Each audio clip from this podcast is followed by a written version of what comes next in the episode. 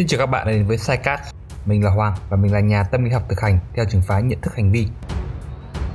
Ý tưởng cho SciCast lần này xuất hiện trong một cuộc trò chuyện gần đây với một người bạn của mình. Mình tạm gọi là A. A vốn là người tỉnh ngoài lên Hà Nội sinh sống, học tập và làm việc. Bạn ấy hiện tại đang gặp khá là nhiều khó khăn trong cuộc sống.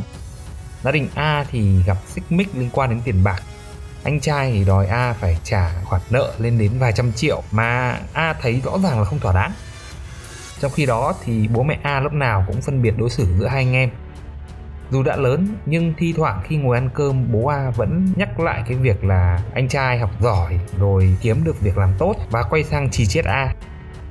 Quá đáng hơn là hai người lại đến chỗ của A đang làm việc rồi buông lời bình phẩm bạn ấy chẳng ra gì. Nói là A ngày xưa nó rốt, có biết quản lý gì đâu rồi lại bảo nhân viên của A là A rất là kém không có đạo đức điều này thì khiến A rất là tức tối và khó chịu ai đời người thân lại đi nói xấu nhau cho thiên hạ mà lại còn ngay tại nơi làm ăn của mình nữa trong những năm gần đây thì A cũng đã rất cố gắng làm lụng và đã mua trả góp được một căn nhà cho bố mẹ Hà Nội. Thế nhưng không những không ghi nhận mà bố mẹ của A còn làm ảnh hưởng đến việc kinh doanh của bạn ấy. Năm nay thì cũng là một năm kinh tế khó khăn những dự án kinh doanh của A thì có cái đã phải sang nhượng, có cái thì vẫn đang phải gồng lỗ. Ấy thế mà A lại còn phải vác trên vai mấy khoản nợ lại còn là nợ của người nhà. A thì càng lúc càng suy sụp. A vốn đã không có nhiều bạn rồi. Những người anh em thân thiết thì cũng mỗi người một ngả, không thì cũng bận bịu với cả cuộc sống của cá nhân. A ngại là phiền họ, mà thậm chí là có gặp được họ chăng nữa thì người ta cũng chỉ động viên thôi là buồn làm gì? Cứ cố đi rồi mọi thứ lại qua. A cũng chưa lập gia đình và cũng chưa có người yêu. Thế nên những cái bức bối mệt mỏi trong cuộc sống thì gần như không có ai để chia sẻ cả. A ngại nói với nhân viên của mình trong công ty vì sợ là làm anh em nhụt chí, không còn muốn làm ăn gì nữa. Mỗi ngày đi làm thì bạn ấy chỉ về nằm dài nghe nhạc. Có những hôm mà sáng mở mắt ra, A chẳng muốn làm gì nữa cả. Chỉ ước là ngày mới đừng đến thôi. Đến chỗ ở của A thì cũng phải di chuyển căn hộ thoáng đãng sạch sẽ ngày xưa thì do A đã hết tiền nên là phải trả lại.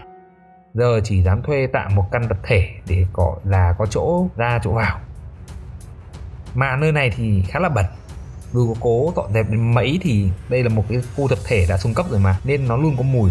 Mùi mốc ở trên tường, rồi mùi hôi, đường cống thoát nước.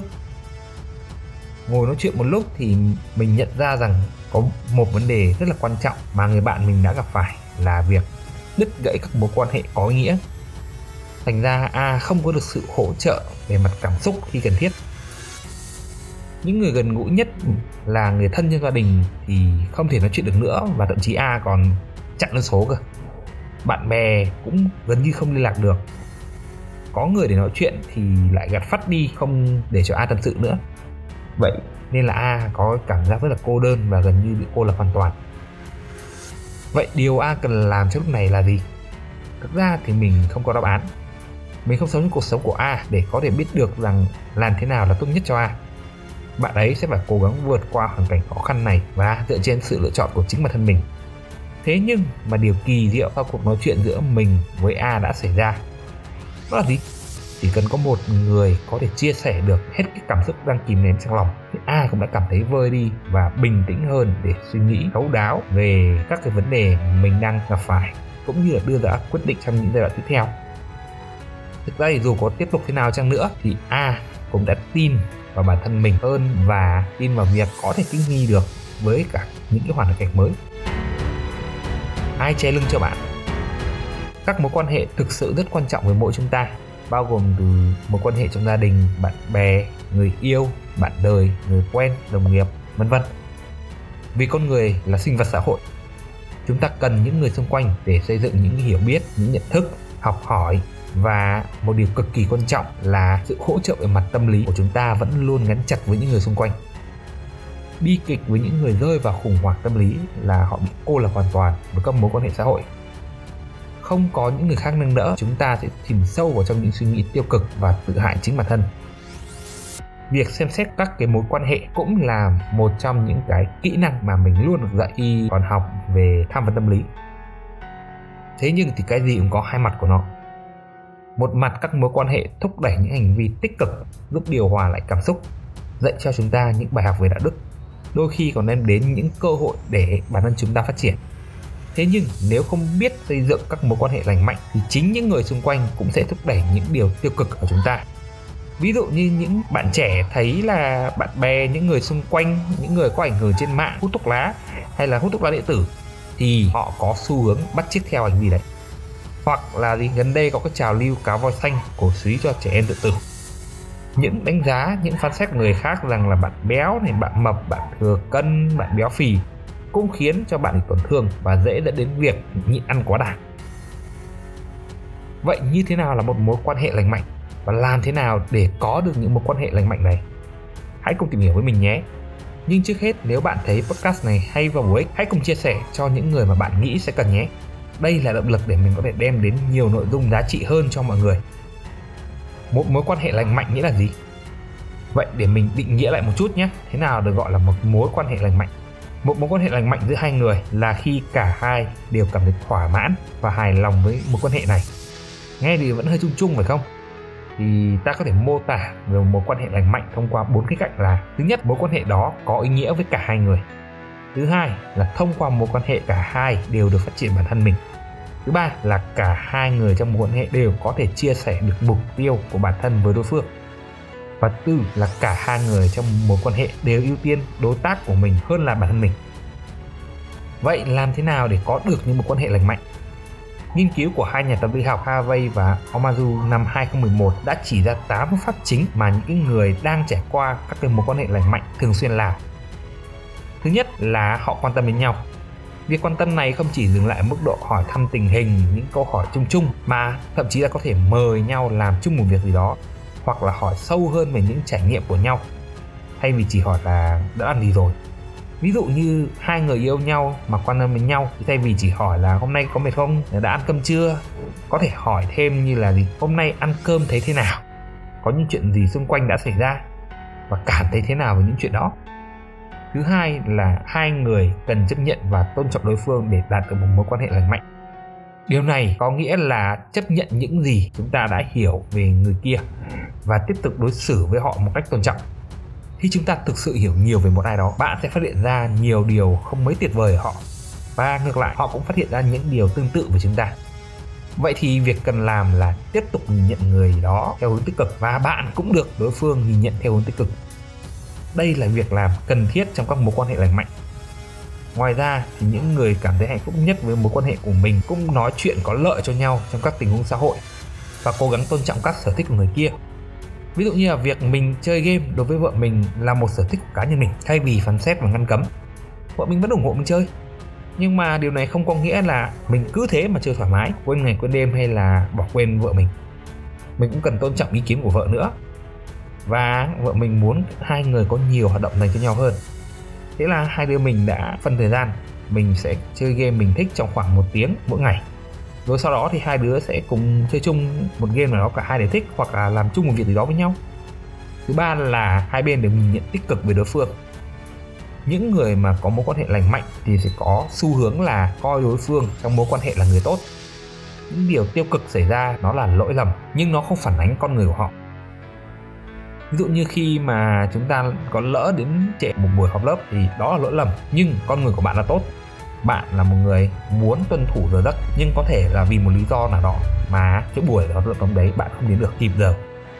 Những người bạn thân với nhau thường thì sẽ không phán xét hoặc là gắn việc trễ nải à, cao su là tính cách mặc định của bạn. Thứ tư là cả hai người đều đáp ứng những nhu cầu cơ bản của đối phương trong một mối quan hệ lành mạnh.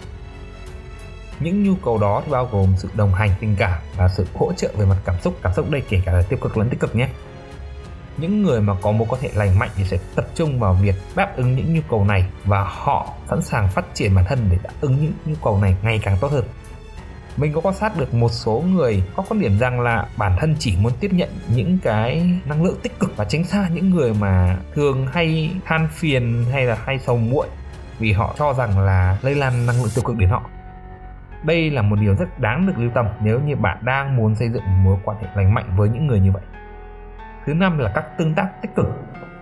Tương tác tích cực là những hành vi và giao tiếp mang lại lợi ích cho tất cả những người tham gia, hoặc là một người được hưởng lợi, người kia không bị ảnh hưởng tiêu cực gì. Ví dụ như là thì vợ mình trong một chuyến công tác thì đã từng bảo với mình rằng là em muốn được anh đón ở sân bay. Vợ mình thì đã trải qua một chuyến bay dài và cũng như là một chuyến công tác rất là mệt mỏi. Nên là vợ mình rất là muốn thấy mình ở sân bay và đón cô ấy về nếu như mà việc đi 20 cây số từ chỗ mình làm đến sân bay nội bài, nó không ảnh hưởng gì đến thời gian làm việc cũng như là sức khỏe của bản thân mình? Mình sẽ đồng ý với điều ấy thôi. Thế nhưng thực tế không phải như vậy. Nên là hai vợ chồng mình đã có một cuộc thảo luận và cuối cùng đưa ra phương án thống nhất với nhau là vợ mình sẽ đi xe buýt từ sân bay về gần nhà mình. Tại vì là bến xe buýt gần nhất thì cách nhà mình 2 km nên mình sẽ chờ bến xe buýt và đón cô ấy về như vậy thì mình vẫn có thể sắp xếp được công việc, không ảnh hưởng quá nhiều đến sức khỏe, cũng như là vợ mình vẫn cảm nhận được là gì, cái tình cảm của hai vợ chồng, và vẫn cảm thấy được hỗ trợ khi mà bản thân thấy không khỏe. Thứ sáu là những người trong một mối quan hệ lành mạnh thì sẽ hỗ trợ lẫn nhau để giải quyết vấn đề.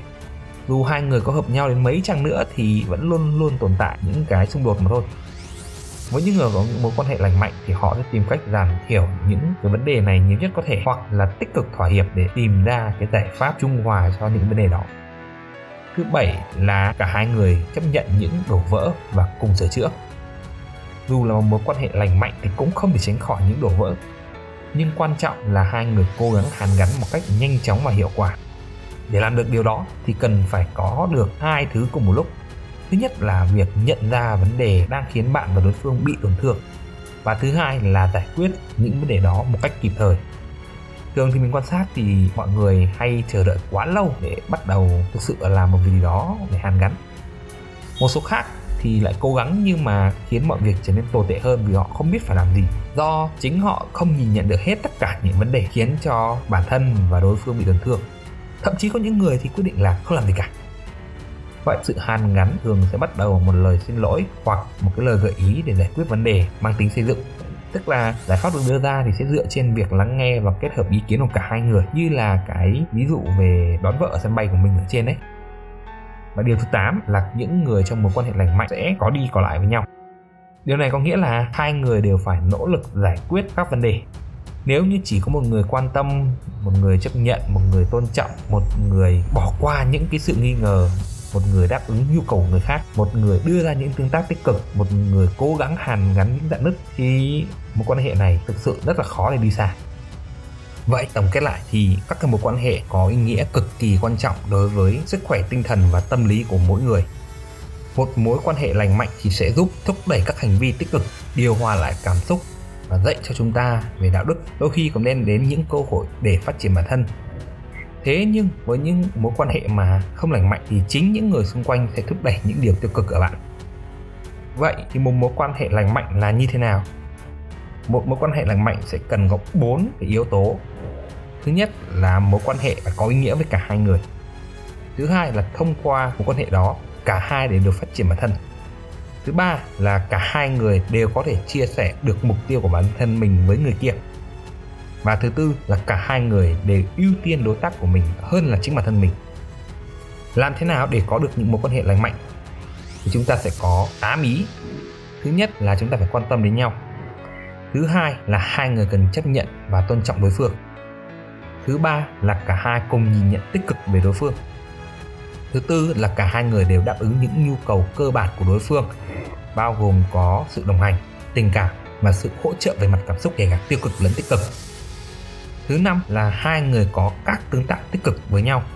Tức là những giao tiếp và những hành vi mang lại lợi ích cho cả hai người, hoặc ít nhất là một người được hưởng lợi, người kia không bị ảnh hưởng tiêu cực.